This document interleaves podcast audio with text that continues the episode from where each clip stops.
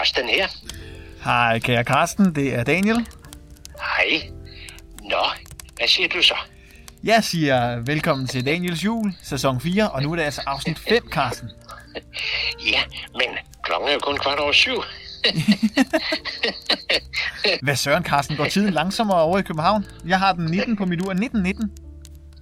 Ja, jeg havde jo sagt 2020. Havde jeg ikke det? Ej, 1920. Nå, ved du giv mig lige 10, 10 minutter. Er det i orden, Daniel? Det er i orden, Karsten. Ved du jeg skal lige have renset på glas, så er jeg parat. Det er godt, fint. Hej. Hej, min ven. Hej, hej.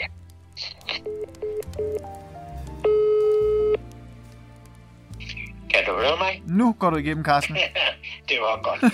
Ja, jeg kan godt se, jeg har er skidt i grøden, eller hvad det hedder. Det må det jo hedde, når det er en julepodcast.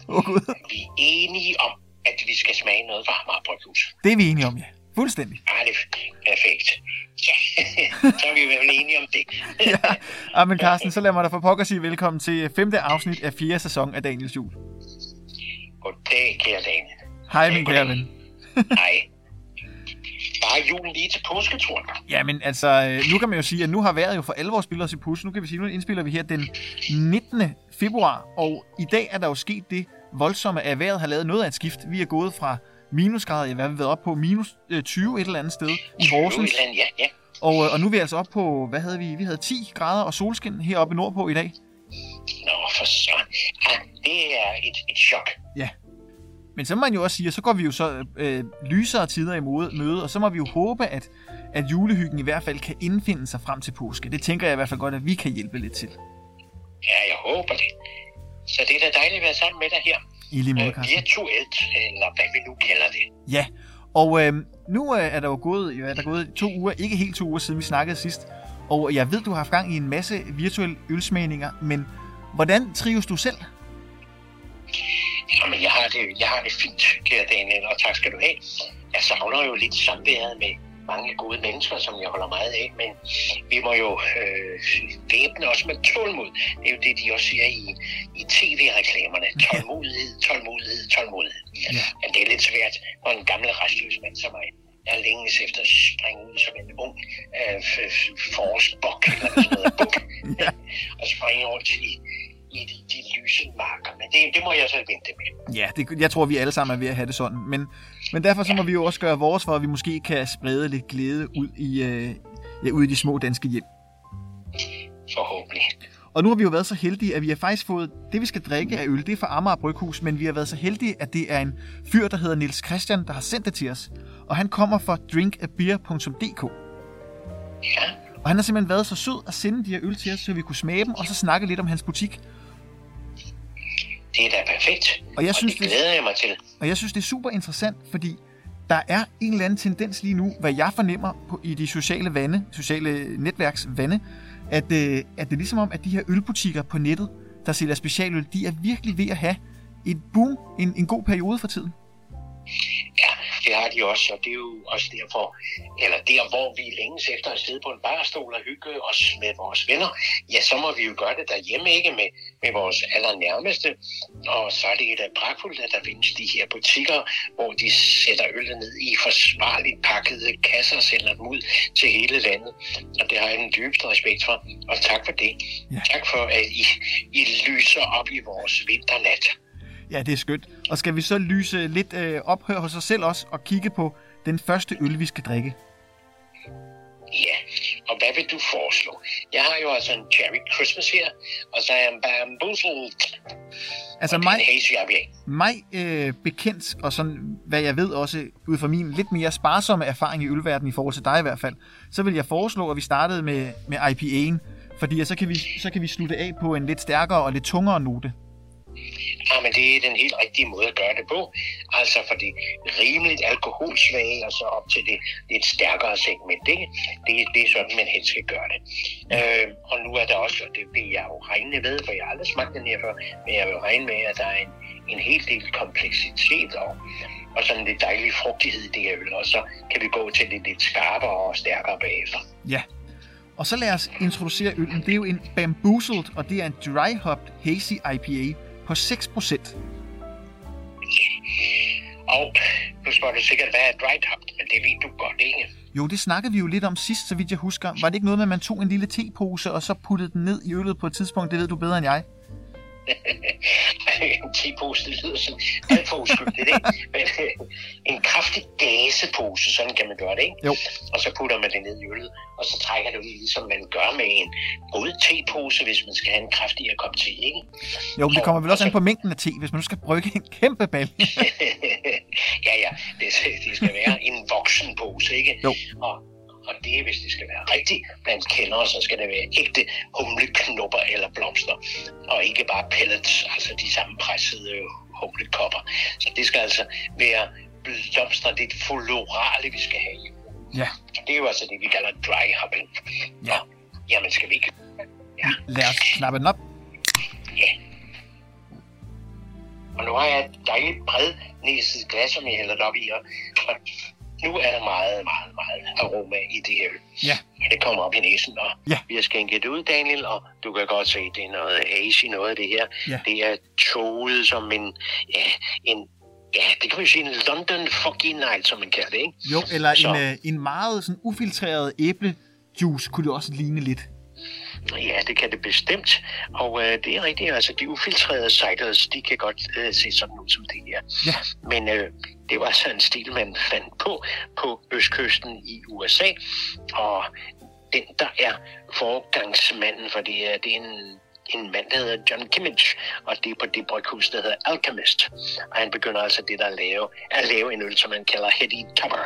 Og det er så noget, som er blevet efterlignet blandt mange spændende bryggere over hele verden. Nå, vi skal smage, skal vi ikke? Skål. Øh, skål, Daniel. Skål.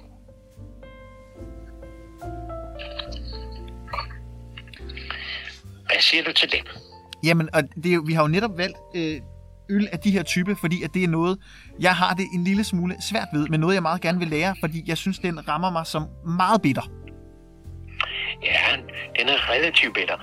Men nu siger jeg også relativt bitter, fordi at du kan jo komme op på meget højere mængder af humling end det her. Det her er jo øl, som har den kompleksitet mellem, mellem det frugtige og så den der florale fornemmelse af, af humle. Ja, hvad siger du til den? Kan, kan du leve med den?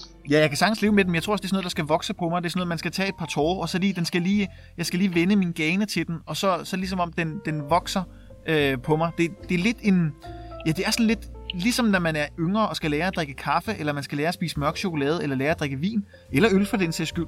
Så er det ligesom om, man lige skal have det et par gange, for at det, øh, at det bliver bedre at drikke. Altså, ikke fordi det er dårligt produkt, men bare fordi, at jeg skal lære det. Ja, det, er en dybst respekt for. Og jo, som, som ung mand eller ung kvinde, der synes man måske, at de søde og røde ting, det er det, man skal have, ikke? Og så, så går årene, og så ens smagsløg er fuldstændig herud af alderdom, ikke? Jo, og det er måske derfor, jeg synes, at sådan noget er rigtig dejligt. Jeg kan jo godt spise, spise ret kraftige chilier, øh, Ja. Daniel. Hvad, hvad synes du om det? Jo, men det er, det er, det har, jeg jeg kan godt lide rigtig stærk mad. Jeg har, engang, jeg, jeg har kastet mig ud af noget et vågestykke. Jeg var i, øhm, i Berlin med nogle venner, på en, eller jeg var i Tyskland på en roadtrip med nogle venner. Og der kom vi forbi en pølsevogn, der proklamerede, at de altså havde den stærkeste chilisauce i verden.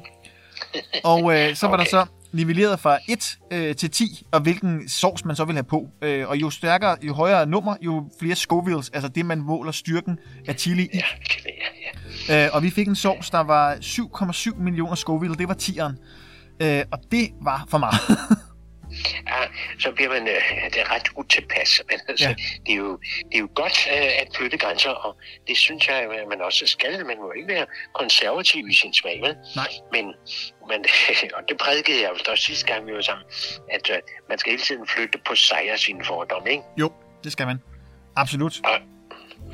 Men, men det, der er med det her øl, det er jo, at der ligger den der grebfrugtfornemmelse allerbedst i svælget, ikke? Jo. Og det er jo det, de tilstræber i forbindelse med sådan noget hazy IPAs. Det er ikke så meget bitterheden, eller det er også bitterheden, men det, det er mere de der florale ting. Ja, der, der kan være lidt ananas eller lidt mango i fornemmelsen. Og det har du ikke i de rene vestkyst IPA'er. Det er så det, du tilstræber her. Ja. Og det var så en reformøl, som man synes, nu skulle de der øh, bryggere på vestkysten og Oregon og så videre, ah, de skulle lige have kamp til stregen. og så vil man så lave noget, som er lidt anderledes, humlet, ja vel, men altså også med florale fornemmelser, blomstagtige fornemmelser. Ja, og det interessante er jo også nu, hvor du siger greb, fordi som barn, der drikker man jo ofte meget sodavand, og er der en sodavand, man så ofte ikke kan lide, det er jo grebsodavanden, fordi det er den eneste, der sådan ikke rigtig er sød. Det er jo den der meget bitre øh, sodavand, som ikke rigtig er for børn. Og det kan vel egentlig godt sammenlignes lidt med det, bortset fra, at den er ikke, den er ikke helt så spids, for den har jo stadig ølblødheden, og så en lidt anderledes skum. Altså det er, jo, det er jo skum for øl, som typisk er sådan lidt mere, hvad kan man sige, øh, behageligt at få ned en, en sodavandsskum, som tit er mere sådan skarpt. Ja, det er rigtigt. Du har jo ølfornemmelsen her. Men altså, hvis du tager en normal pilsner eller dunkelbier, så er vi langt væk fra den fornemmelse, ikke? Jo. Altså, det her er jo ikke maltet øl. Det er ikke det, du går efter. Det er alle mulige former for eksotiske frugter, ikke? Jo. Altså, øh, når vi nu tager en Rochefort nummer 10, og det gør vi jo en gang imellem, så er der altså tørret frugt, så er det svæsker, så er det rosiner, så er der alt, hvad der er tørret. Her går vi efter det der, du direkte kan plukke ned fra, fra trætoppen og sidde og nyde, ikke? Jo. Og, og der er altså en meget væsentlig forskel, og det, øh, det øh, jeg bliver nødt til at sige, det beviser jo, at øl er en uhyrelig kompleks mekanisme. Absolut. Undskyld, det er det prosaiske ord. Men, det gør ikke noget. Nej, det er, jo, det er jo ikke nogen maskine. Nej, det er jo naturens egne produkter, men det er utrolig nuanceret. Du kan gå fra, fra de rene, klare pilsnertyper og så over til, til noget, der er sort som en vinternat, ikke? Jo. Med masser af syre og alle mulige former for, ja, netop igen tørret frugt. Og man kan sige, det der nok er svært for mig lige ved det her, især når jeg drikker de her IPAs, det er jo det her med egentlig at smage forskel, for jeg synes ikke, det er, det er sjældent, i hvert fald med de uh, IPAs, jeg har, har drukket, der er, uh, der er variationerne i humlen, ikke så meget i, uh, i tilsætninger, det tænker jeg også bekommer dig meget godt, men der er mange af dem, der egentlig bare er meget rene. Er det ikke det? Jo, men der skal du jo så lige skelne mellem de to skoler, ikke? Jo. mellem vestkyst og østkyst. Altså når du har de rene, klarede, udgærede øl, og du har den der mælkraft. Altså mælkraften, det er jo den, du går efter, når der taler om West Coast IPA. Og nu kan jeg anbefale mange, og mange gode danske. Øh, Mikkelers Stateside IPA, den er meget ren i sin øh, mælkraft. Så er der en, der hedder Bombay IPA fra Nørrebro Bryghus. Det er der, hvor du får den helt klare øh, maltsmag. Mm. Og så vil jeg så lige nævne de der klassikere, som for eksempel er Sierra Nevada Pale Ale og Sierra Nevada Torpedo. Ja. Og der går, du, der går du efter den der klare, klare humle fornemmelse. Men det er så ikke det, du går efter her. Så det er altså en anden stilart. Og den er blevet kolossalt populær, den her stilart. Og der er mange dygtige danske bryggere, der laver det. Altså nu tager vi Amager Bryghus, der er noget, der hedder Gamma, og de laver fantastisk godt øl i den her stilart, og slow burn og åben i Kolding, som er i det skønne Jylland. Og nu griber jeg noget af det, du siger, Carsten, fordi nu nævner du, alle, du nævner, øh, du nævner en øl for Nørrebro Bryghus, og du nævner en øl for Åben, og du nævner også en øh, Sierra Nevada, og jeg ved, de her tre øl, de har faktisk været med i øh, Natholdets julekalender alle sammen. Øh, og så lad os, Øh, jo. så tager os lige, et lille spring hen mod, øh, mod julekalenderen, så lad os snakke lidt jul. For nu har vi snakket øh, lidt øl, så lad os også tage lidt jul med ind. Og nu har du jo, Ja. du har jo været med i, øh, i Natholdets julekalender tre gange. Så har du lavet din egen julekalender på DK4. Den lystige julekalender. Og så har du medvirket i en fantastisk julekalender på, på YouTube, som er min. Øh, Den lystige julekalender part 2, som ændrede titel til 1. Men Carsten, går vi en, en pokkers masse år tilbage, og tilbage til 1962, hvor hele traditionen om den danske tv-julekalender starter, har du så nogen, du sådan kan, kan trække ud og huske? Jeg ved godt, du er jo du er nærmere dig de 70 nu, og hjerteligt tillykke med det. Men har du nogle, nogle kære barndomsminder omkring nogle af julekalenderne, eller nogen, du bare husker tilbage på med stor glæde? Ja, men altså, der er da, det var så hyggeligt at sidde og se på de der julekalender. Altså, øh, jeg må jo sige, at når vi er ud over de traditionelle børnekalendere, så var det jo der er julekalender med de der tre herlige drenge der, ikke? Og så Ja. øh, den, de lavede som nummer to, The Wild Card, var det ikke sådan noget i den stil? Jo. Det synes jeg var jo øh, så sjovt at sidde og se på. Altså, jeg synes, det er herligt med nisser og sne og så videre, men jeg kan også godt lide de der kalender, og undskyld, undskyld, som jeg har dyb respekt for, for din øh, hengivenhed over over for, for juletradition. Ja. Jeg kan også godt lide der, hvor man tager lidt pis på den. Ja, ja. Ikke? Og, hvad var det, den hed? Den kan jeg så ikke lige huske. Og det er jo den der med, med Berit, Berit, Berit. Du Jul i den, gamle trædemølle. tak skal du have. Jul i den gamle træd. Og den var sjov. Ja. Den var sjov. Og der var skæg og ballade der. Jo, vi skal have en lille smule øh, skæg og ballade også, ikke? Jo. Men, men de smukke gamle julekalendere for børn, dem holdt det meget Vinterby Øster. Og det var så sødt at sidde og se med, med mine søde piger, ikke? Dengang. Jo. Men det hedder med mig mange år siden for nu. Ja, det er jo lidt, de, de, de blev lavet i 70'erne, men er blevet genudsendt øh, til langt op faktisk. Også i min barndom blev de stadig også sendt øh, som, ja, som DR's faktisk primære kalender, inden at man begyndte altså, at lave en, at der var sådan en rigtig julekalender konkurrence mellem DR og TV2. Jeg tror, de har fået lidt styr på det nu at producere en julekalender hver sådan på skift, sådan så de ikke har den deciderede konkurrence. Men jeg er også glad for, at du nævner Jul i den gamle trædemiddel og The Julekalender, for det er jo lidt de to julekalender, der har startet hele traditionen om voksenjulekalenderen tilbage i 1990 og 91. Ja, det må man jo nok sige, og, og det er der, hvor vi skal også have det lidt skægt, når børnene er blevet puttet, ikke? Og mm. de ligger der, ikke? Jo. Og så åbner vi måske en bedre flaske, og så har vi det en lille smule underlyd, det er ikke indtil vi selv skal i seng, ikke? Jo. Men vi har jo alle sammen forventningsglæde til de der skønne dage, som nu venter, hvor vi skal have nogle julegaver, og måske et lille kys af sin kone eller mand, ikke? Jo. Det er jo forventningsglæde på alle måder. Men jeg vil lige skynde mig at sige, så gamle er mine børn dog ikke, så jeg sad også... det gætter jeg heller ikke på. Vi er i, uh, i 73 og 74 og 77, meget bekendt. jo, det er rigtigt. Men hvad var det nu, den søde? Det var tagmus. Ja, hallo. Ja. Tagmus, ja. Og det var så, så det kunne jeg godt lide. Kender du Men, Decembervej? Der er vi tilbage i slut 60'erne. Ja, ja, det er rigtigt. Og, nej, ja, nå, der var jeg jo allerede en, en moden mand. nej, det var jeg så ikke. Men, men det var jo den første, og i sort-hvid ja. og alt det. Ja. Og det var jo herligt. Det var herligt, herligt. Ja.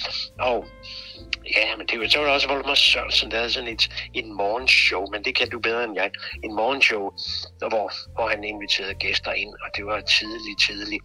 Ja. Øh, det var ikke morgennisserne, vel? Det var ikke det, det var det med... Jo, jo, jo, ja. det var morgennisserne. Ja. ja, tak skal du have. Jamen, kom. det, det kan du bedre. Ja, vi har hver vores ekspertise, Carsten. Det er dejligt. morgennisserne, det er fuldstændig rigtigt. Ja. Og der skrev folk ind som vilde dyr, og det var dengang, man skulle flinse, så nogen kunne være deroppe. Ja. De kom med mange søde og herlige bemærkninger.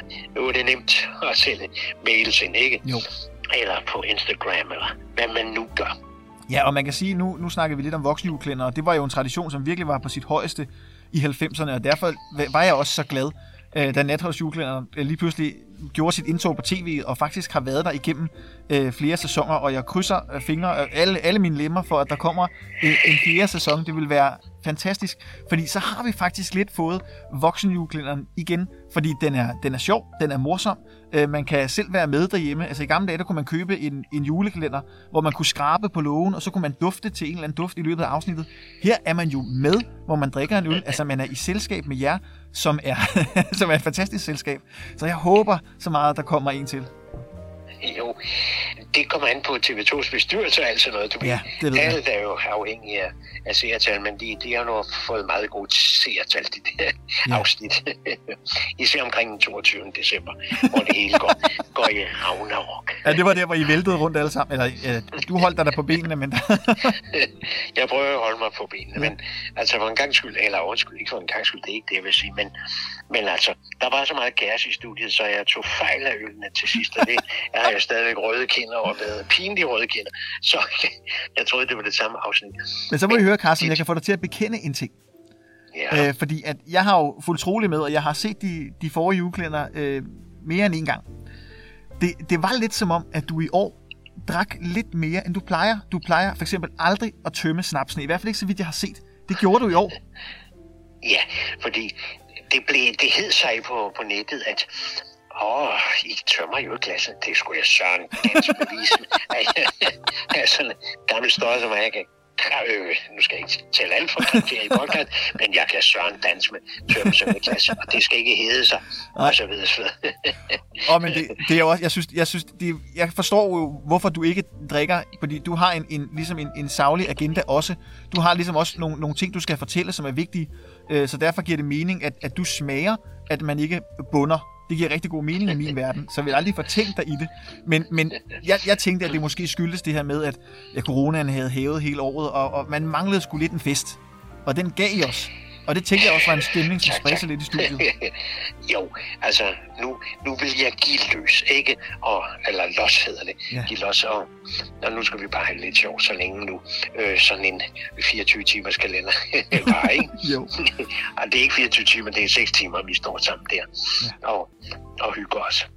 Men øh, jo, altså livet er en lille smule tørt for øjeblikket, ikke? Mm. Så lad os få det, det lidt, som man ja, siger. lad os gøre det. Og måske skal vi også til at runde den øl af, så vi kan vende videre til den næste.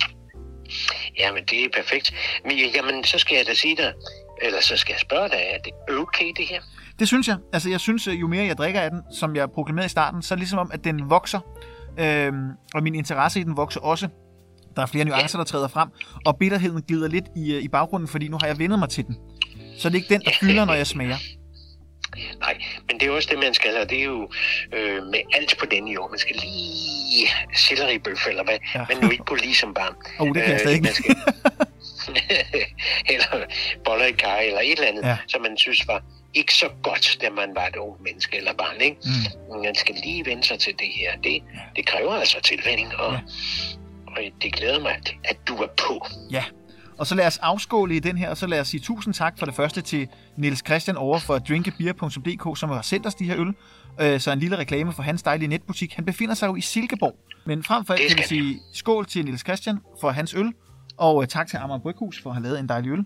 Og så lad os vende næsen videre mod øh, næste flaske. Karsten.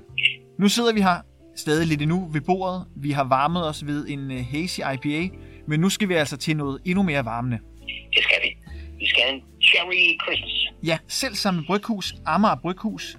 Og det er, en, det er en, øh, der står på flasken, at det er en Imperial Cherry Porter. Og jeg tænker, for at slå tonen an til dette afsnit, så kan vi egentlig lige så godt få noget i glasset, og så fortsætte vores snak. Så lad os åbne flasken med det samme.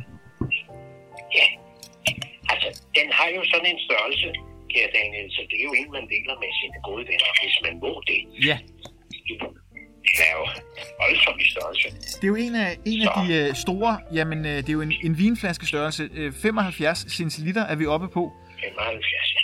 Så det er godt, at vi optager på en fredag. det er godt. Og hvis jeg skal tømme den alene, men jeg håber lige, min herlige kone vil, vil lige smage i et glas med mig. Men altså 75, det er jo Ah, det, det er sådan en godnatsbajer, ikke? Jo, det er det. Skal kun have en enkelt, inden jeg går hjem. Og så er vi, så er vi godt kørende. Ja, og vi holder en, altså en porter på 8,5 procent fra Amager Bryghus. Stadig skænket os af, af Nils Christian for drinkabeer.dk. Og øh, jeg, er, jeg kan lige så godt starte med at sige, at jeg er fuldstændig tosset med øh, etiketten på øllen.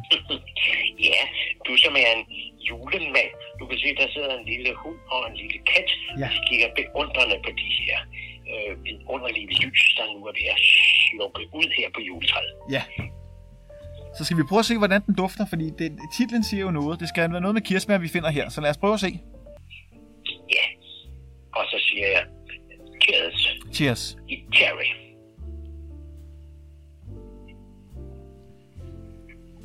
Mm. Må jeg skynde mig at sige en ting? Ja.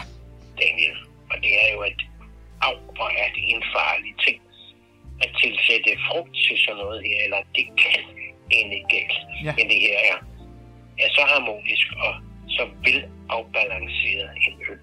Så nu får du lige de der vidunderlige, øh, ja, nærmest skaller, som du har i kirsebærne. Du har den der lidt bitterhed, der går ind og, og smelter sammen med den her rige, rige stout, som det jo er, for den er jo stærk. Ja, og det er jo interessant, fordi vi drak jo, øh, for Hazy Beer, der drak vi jo den her Nightmare Before Christmas, som var en Belgian Strong Ale, og det her det er jo en porter, eller en stout, som du siger. Og man kan godt fornemme den der forskel, fordi hvor den anden var sådan lidt mere, lidt mere frisk, lidt mere sukret, så er den her så lidt mere øh, mørk og dyb, og ja, det, det er ikke kaffe, men der er sådan en, øh, ja det er svært at definere, men der er sådan en eller anden note af noget mørkt i det. 100 procent. Men for mig er det jo de her kirsebærskaller. jeg regner med, ja, ved det ikke. Jeg regner med, at de putter hele kirsebæren ned under, under gæringsprocessen. Øh, jeg er ikke sikker. men det kunne man godt forestille sig, så du får den her behagelige, øh, frugtige skal, der er omkring kirsebæret. Og, og det synes jeg er meget, meget spændende. Jeg frygtede en sød øl, Ja. det får jeg så ikke her. Nej, Og den er ikke, den er, den er ganske godt afstemt. Ja, den er så fin afsnit. Øh, man kan altid frygte i frugtøl, at sødmen er for overlejrende i forhold til de re- resten af de elementer, der er i sådan noget akkuløl som det her. Men den, er simpelthen så fin afstemt, det må jeg sige. Så stor ros til, til Jakob Storm, som er brygmesteren. Ja, og jeg ved jo, at jeg har jo en, en stor kærlighed til en anden juleøl fra Amager Bryghus. Det er den her Secret Santa, og den kan du altså få i samme størrelse. Den var også med i Natholders julekalender i år. Øhm, jeg mener, det, var det den 24. eller var det den 23. Det var i hvert fald lige op imod jul. Det var simpelthen den 24. Ja. Det var den, som jeg, og det vil jeg til det sidste mene, at den er så god til den danske julemad. Ja. Med den sukrede kartoffelægger og Jo. den røde kåler. Og den karamelliserede andehud. Ja, men det er altså også virkelig, det er virkelig en basker, fordi den har nemlig det der søde, som vi også snakkede om sidst, og så er det virkelig en juleølse ud over alle grænser. Altså det, det, det, det er virkelig jul på flaske. Og jeg øh, fik en første gang, fordi en, en ven anbefalede mig den, og jeg synes virkelig, virkelig, den er god. Øh, jeg har bare, øh, det er jo ikke en fejl, men jeg havde bare købt den på den store flaske, altså den her 75 liter, som er en, en vinflaske størrelse. Og den kan man altså godt mærke, når man drikker en øl på 10,5 procent, som øh, Secret Santa jo er. Bestemt. ja, ja, bestemt. Og så er den her grænfornemmelse, der er i det der. Det, det er altså meget morsomt, det må jeg sige. Med Secret Santa. Ja. Og det er nok lige præcis grangnålene, der er øh, julemandens hemmelighed. Ja, det kan sagtens være. Fordi det er meget usædvanligt, ikke? Jo, det er det. tilsætte noget, der, der er så, og det er jo velduftende i sig selv, ikke? men mm. du kan ikke tilsætte det en øl. Det er en fuldstændig vanvittig idé. Men det gjorde de altså. Ja. Og så blev det det. Ja. Men den der tørhed øh, og øh, parfumering går faktisk rigtig godt til øh, sådan noget traditionelt dansk øl, øh, julemad. Ja. Så der har vi i hvert fald fået smidt nogle anbefalinger afsted øh, mod julemaden. Den her dog, er, er lidt, er, der er vi lidt et andet sted henne i forhold til, til julebordet. Tænker du ikke, det, det, det, det, er måske ikke lige, det er måske ikke der, den er allermest velegnet? Sådan en meditationsøl. Altså, det er sådan en, du tager senere på aftenen, og så netop der, hvor den lille hund og den lille kat sidder der og kigger beundrende på de her lys, der lige så stille udslukkes. Nå, jeg skal lige have pakket gaverne ud, ikke? Men, men det er sådan en meditationsøl, og du sidder ud mod, mod vinternatten og kigger på de evige stjerner og sådan noget, ikke? Altså, det er en eftertænksomhedsøl. Ligesom de små søde dyr sidder lige og kigger på, på træets Ja. flammer. Apropos træet, så har ølflasken jo også en lille sjov historie, man kan sidde og læse, mens man sidder og drikker øllet, hvor den fortæller om det her med, at nu er, er, vi, er, er de altså trætte af, at der bliver fortalt så mange myter omkring jul, så nu vil de gerne skære noget ud i pap. Øh, De fortæller, at, øh, at juletræet ikke er blevet opfundet af et plastfirma i Sydøstasien i, i 1950. Nej, det kommer fra øh, et helt andet sted. Det kommer fra øh, lidt mere hen af Riga i Baltikum, hvor man hører fortællinger om, man hænger store glaskugler for at pynte træet. Øh, og så, så fortæller de endda- videre, at det ikke var glaskugler, men det var italienske amarene kirsebær, som var, som var spejset op med, med vodka og LSD, for at hjælpe med at berolige mødre og fædre med mange små børn i juledagene. Det er jo noget af en historie, de har printet på den her øl. jo, og det er jo meget karakteristisk for det her portrætlige bryghus, at de har lange og savlige historier på deres etiketter om, hvordan vi skal opfatte øl, og hvilken myt, mytologi, der er i forbindelse med øllet. Og det er jo herligt, Ja. som det er. ja, men jeg er rigtig godt tilfreds med den her øl. Og nu har jeg sagt det før, at jeg er en lille smule forsigtig med, hvad der hedder uh, fruity spiced beer. Ja. Men den her er i meget smuk balance, det må jeg sige. Det forstår jeg, Carsten. Jeg, øh, jeg bruger jo appen, der hedder Untapped. Det er jo den her app, som minder om- Vivino, hvis man drikker vin. Altså, man scanner en stregkode eller en label, og så kan man finde øllen og vurdere den. Så jeg skulle drikke en, en øl, der hed Pineapple Blonde Cake, tror jeg, den hed. Øh, og jeg, jeg slog den lige op først på Untapped, og der fandt jeg simpelthen ud af, at mange havde øh, en oplevelse af, at øllen eksploderede. Øh, så til mit held, der, der prøvede jeg, at der gik jeg og tænkte, jeg må hellere lige gå udenfor. Bare lige, hvis det nu er. Så gav jeg, det var en dåse, så gav jeg den først det lille, øh, det lille knæk, hvor den sådan åbner en lille smule. Så, sendte bare, så skyndte jeg mig at åbne resten, og så var der vandfald. Det strålede simpelthen op med brus til ud over alle bredder. Jeg tog også et billede af det. Det var fuldstændig vanvittigt. Det var, der var intet tilbage at drikke. Jamen, sådan skal man jo ikke have øl. Nej. Fordi hvis der ikke er noget tilbage, ja, det er der, hvor, hvor karbonering eller også er der ikke tilsat for meget. Øh, altså, gærende tilsat, Ja. og den lader sig gæret ud, øl, og så er det, det springer en hver kar, et hver kar. Ja, det skal også lige siges. Øllen var selvfølgelig ikke fra Amager Bryghus. Det var, en øl, det var, det var et amerikansk brand, så jeg, jeg kan ikke lige huske, hvilket brand det var. Men de var hurtigt inde at skrive på Untapped, at øh, det var de selvfølgelig meget kede af, og det var ikke meningen, og så videre, og så videre. Jeg var bare glad for, at jeg ikke åbnede den i stuen. Ej, det er ikke så godt. Det er ikke pænt på rygertæppet, eller hvad du har, min ven. Nej, Det er ikke det, vi skal have. Nej. Ej, ballade. rygertæppe, det har jeg dog ikke fået endnu, Carsten. Nå nej, det er noget i min generation. That's far, far from here. ja, ja. Nå, Nå, ja. Men altså, i, i pæne hjem, altså, sprøjter øh, øl op af det, altså, det, det er meget nederen, ikke? Jo, det er det. Det er det i hvert fald. Det skal vi ikke have. Men, men Nå Carsten, ja, men ja, nu har vi jo været så heldige at få skænket det her øl øh, af, af, af en gut fra Silkeborg. Det er jo den, øh, det er en af, det, jeg ved ikke om det er den første sådan specialølbutik net, altså på nettet, der kommer fra Silkeborg. Har du noget forhold til byen Silkeborg? meget. Jeg har haft en stor glæde at undervise på Silkeborg Højskole, Nå. hvor jeg i i to, to omgange har haft et ølkursus sammen med en vældig, vældig sød mand, der Simon. Og han er lærer derude, og, og nu siger jeg derude, det er ude langs Sønderne, Ja. og der ligger altså Silkeborg Højskole. Og der har jeg haft sammen med Simon to hold i elementær ølbrygning og ølhistorie. Så det har været så hyggeligt. Og øh, ja, så ligger Gravballe Bryghus jo i Silkeborg. Ja. Og Gravballe er et, et bryghus, som jeg estimerer meget højt. Og i det hele taget er området omkring Silkeborg jo et godt øh, ølområde. Det må jeg sige. Der ligger adskillige gode bryghus der, som, som laver godt øl til de danske folk. Ja, Silkeborg ligger jo også rigtig smukt placeret sådan midt i det hele. Der er ikke så langt til Aarhus, der er heller ikke så langt til Aalborg, og det ligger heller ikke så langt fra, fra Aarhus, den by, hvor jeg bor i. Det er jo sådan lidt, lidt sydligt for, hvor jeg befinder mig, men, men kører man bare en lige linje nedad, jamen, så rammer man Silkeborg på et tidspunkt. Det er fuldstændig rigtigt.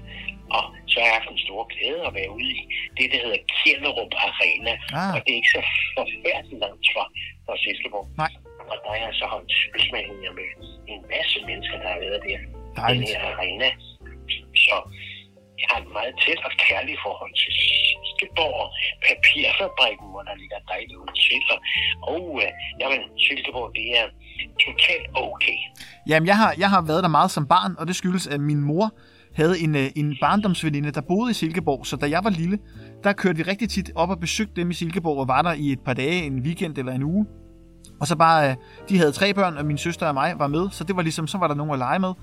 Øh, Så jeg kender byen rigtig godt, og derudover så var jeg også, jeg tror jeg var på lejretur der i 7. klasse, for jeg erindrer noget om et Asger Jorn museet, som vi var inde at besøge.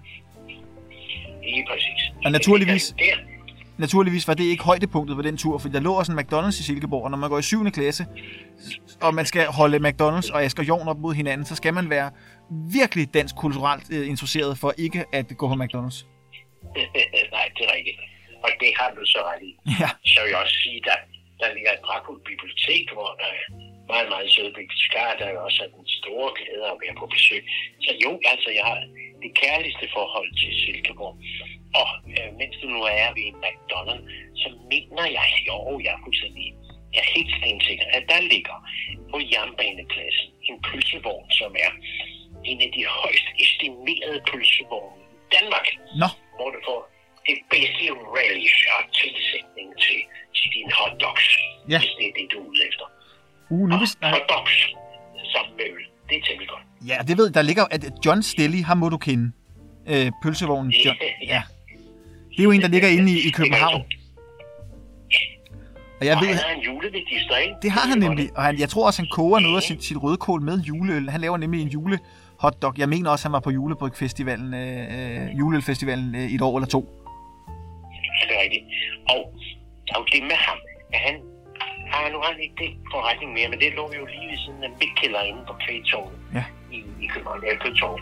Øh, eller Kvægtorvet, det hedder faktisk det samme. Og der lavede han nogle fantastiske hotdogs, det må man sige. Ja. Og man går jo og komponerer det selv. Og der vil jeg nok sige, at sådan en, en svær stavsomling her, øh, den går godt til sådan noget relish der. Ja. Som har, har bid, og det er jo det, det skal have. Så vi endelig, hvis vi endelig skal parre den til noget, til noget mad, så kunne det ikke være helt skævt med sådan en, med en hotdog, hvis det er sådan en, hvor der er nogle kraftige ting på. Altså, vi skal ikke bare have sådan en, en, en med en kedelig en, der skal være, der skal være noget gods i den. Her kan vi sagtens, og det er jo det, der er så spændende med sådan noget, som er ikke alt for frugtige, men en lille smule spidst i det. Vi kan sagtens have sådan nogle relish med, med chili og, Mm. og forskellige, ja, ja, altså agurkestykker. Og øh, en, hvad hedder det, rødløg nedsænket i uh, forskellige eddikesorter. Altså, kunne håbe. Nu bliver jeg helt sulten her. ja, Daniel. Så, Ja, men Carsten, jeg ved jo også, du har haft gang i mange, øh, i mange ølsmeninger her til, øh, i hvert fald i dag. Du kommer lige fra en ølsmening, og så direkte ind i min podcast. Så øh, ja, det er rigtigt, ja. ja, og jeg havde egentlig tænkt mig, at vi også skulle, jeg havde teaset, om vi måske skulle vende noget Melodi Grand Prix, som kunne være sjovt at snakke om, for det er virkelig sådan en, en forårsting, som leder op til påske, men jeg tænker egentlig, at vi gemmer den lidt til næste gang, fordi at det, det giver god mening at tage den lidt senere, fordi der er et andet spørgsmål, jeg gerne vil stille dig. Og det er, Det er nemlig, nu har vi været en, en tur nede af, af mindernes korridor, og, og for mig, der minder ølduften mig øh, rigtig meget om, om mine barndomsture på, øh, på Carlsberg øh, og, og Tuborg. Jeg ved jo, du som barn har, har, har i hvert fald boet rigtig tæt på Carlsberg. Øh, og da jeg var knægt, der kunne man jo komme til rundvisninger på Carlsberg og på Tuborg. Og så kan jeg huske, at de her øh, rundvisninger, de endte altid med, at så var der fri øl og vand til alle. Man kunne drikke lige så mange, for mit vedkommende på det her tidspunkt som barn, var det gratis sodavand, og det var fedt. Øh, men jeg husker den her duft af gær og af humle og af malt for den her tur rundt på Carlsberg. Og, øhm, og vi kender jo godt dit første ølminde. Fordi det var jo dengang, du blev konfirmeret og fik en elefantøl. Det kender vi fra en tidligere podcast. Men, okay, ja. men Carsten, hvad er dit første juleminde? Ej, mit første juleminde, altså du mener ikke noget med øl, men altså det hele taget bare med Ja. træet, der står der og lyser. Ja, nu drikker vi den her Cherry Christmas, så vi er jo lidt nede af, af julens øh, øh, hvad hedder det, festoplyste gang. Ja, men, men kan jeg da roligt sige dig, kære Daniel. Det var jo der, hvor, hvor far og mor øh, lukkede dørene. Vi, det var, vi havde en dejlig lejlighed i kirkemænd, som det hed, altså Jesuskirken. Og Jesuskirken, det er jo en dejlig kirke, og det, den blev jo så iværksat af den yngre Jacobsen. Ja. Så vi kunne jo kigge ud fra vores vindue der i den blok, hvor vi boede. Der kunne vi så kigge lige direkte over på Jesuskirken, og den fantastiske campanile, der var der fritstående. Og det er sådan en juleaften, så var det sådan en, en, sådan en kampanile, den var oplyst. Og det var helt magisk. Nå, dørene blev lukket i.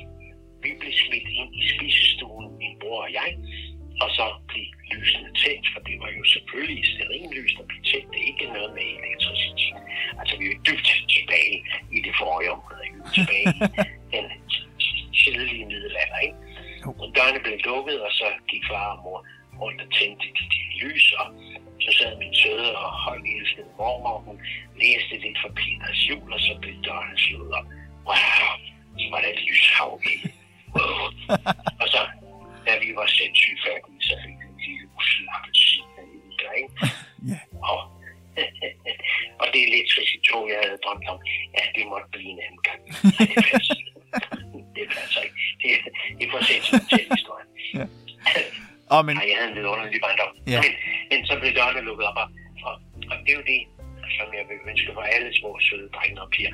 Og det er jo det der lyshav midt i mørket, ikke? jo.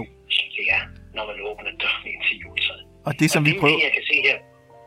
Ja, undskyld. det er jo det, jeg kan se med de øh, små dyr, der sidder og kigger på de her lysene. Ja.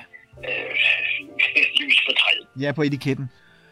Og det, er jo også det, og det er jo også det, vi prøver at skabe her. Og Carsten, det er jo her, hvor vi to vi egentlig forbindes sådan helt åndeligt nærmest. Fordi jeg blev jo gift i Jesuskirken, uden at du vidste, at du havde et forhold til den. Men der blev jeg jo faktisk gift med min hustru tilbage i 2015. Nej, det er da løgn. Det er rigtigt. Det er da umuligt. Det er fuldstændig rigtigt? korrekt. Ja, ja. Ja, nå. nu er vi jo, bliver vi jo blodsbrødre nu. Ja. Det er du klar over, ikke? Simpelthen den 12. i 12. Ja, du gætter aldrig, det var i december. Øh, men lørdag den 12. i 12. 2015, der blev jeg smidt øh, sammen i øh, ægteskabets linker med min hustru i Jesuskirken. Og det var, ja, det var en fantastisk dag. Hold da op, det var en god dag. Tillykke. Tak. Jeg mener, jeg har set Ja, jeg mener, jeg har set nogle billeder, men jeg har glemt at det var Jesus liv. Det er jo også der, hvor, hvor jeg er blevet gift med min hustru. Det er jo igen tilbage i den tidlige middelalder, ikke? jo, men det er, det, er, det er en fantastisk kirke. Den er jo, den er jo kæmpe stor, men, men det er virkelig en, en smuk kirke. Ja, og den yngre Jacobsen, altså Jacobsens søn, Knud Jacobsen, han gjorde alt for at, at genskabe sådan en italiensk øh, inspireret kirke, ikke? Jo. og det er ikke var der smukt ja. Så det er en kirke, som man godt kan smides i hylemens lænker, kære Daniel. Ja, det er det i hvert fald. Og det er måske også på den note, at vi skal sige, øh, at vi måske skal sige tak for i dag, Carsten. Til høre den der med Melodi Grand Prix. Ja. Hvad Sørensen går det ud på? Ja, det, og det tager vi næste gang, og jeg tænker, at vi tager det i forlængelse af, af hvad vi også skal næste gang. Fordi for den her gang, der lukker vi øh, for øh, en lille reklame for drinkabeer.dk, som har skænket os de her dejlige øl, og det lukker vi af nu, og så bevæger vi... Ja, tusind tak til Niels Christian fra Silkeborg. Og så bevæger vi os videre over til Daniel fra Din Øl. Fordi nu er det jo muligt at købe vores kasse, vores smagekasse. Med enkelte modifikationer, fordi vi vil rigtig gerne have nogle specielle øl. Øh, dog er der været, har der været lidt drejninger og lidt ændringer, fordi at øh, den kære Daniel havde et stort udsalg, så mange øl øh, forsvandt øh, fra lageret. Men vi har i hvert fald præsteret den, den kasse, som, som passer på kriterierne. Øh, der skulle have været en belgisk ale mere eller to, men vi har fået justeret det ind så godt, som vi kunne. Om ikke andet, så er det i hvert fald en smagekasse, som man kan øh, købe på dinøl.dk, og så kan man simpelthen smage med virtuelt sammen med os to i den her podcast. Jamen, det bliver hyggeligt. Jeg glæder mig til at være sammen med dig igen, Daniel, og med dem, der lytter med til podcasten. Og det er lige præcis samtidig, at jeg så tænker, at så skal vi også have fat i lidt Melodi Grand Prix, og så skal vi lave lidt fest, og så kan vi snakke lidt om noget julemusik måske også. Og så kan det hele blive øh, en, en større synergi, hvor vi simpelthen bare holder folk i hånden, holder dem ved godt selskab og tager dem igennem det her corona-helvede. Og til sidst så kan de gå ind af porten, ligesom gik de ind i Jesuskirken i Valby, og være øh, vaccineret og løbe rundt i majsmarker i kun iført øh, meget korte shorts og, og et ølglas i hånden. Nej, det er perfekt. Det er perfekt. Ej, det lyder herligt. Ja. Og det må ikke være et Waterloo, vel? Nej. Det er jo Nej. et berømt hit fra, fra, fra Melodi Grand Prix. Ja, præcis. Det må det ikke. det må det aldrig blive. Det må det aldrig blive, nej. Stay alive, siger jeg. Præcis, Carsten. Så lad os runde af på den note og sige, at vores smagekasse kan købes på dinøl.dk. Og Carsten, det har været altid at tale med dig igen, og kan du have en fortsat god aften. Jamen tak, kære Daniel. Og lov mig nu at skænke et at lille, så og lov nu at skænke et lille glas til din hustru. Men det bliver 100 procent. Det bliver ikke, det bliver 120 procent. Godt, godt, Carsten ha' det godt, min. I lige måde. Vi ved. Det gør vi. Cheers. Hej. Cheers. Hej. Hej.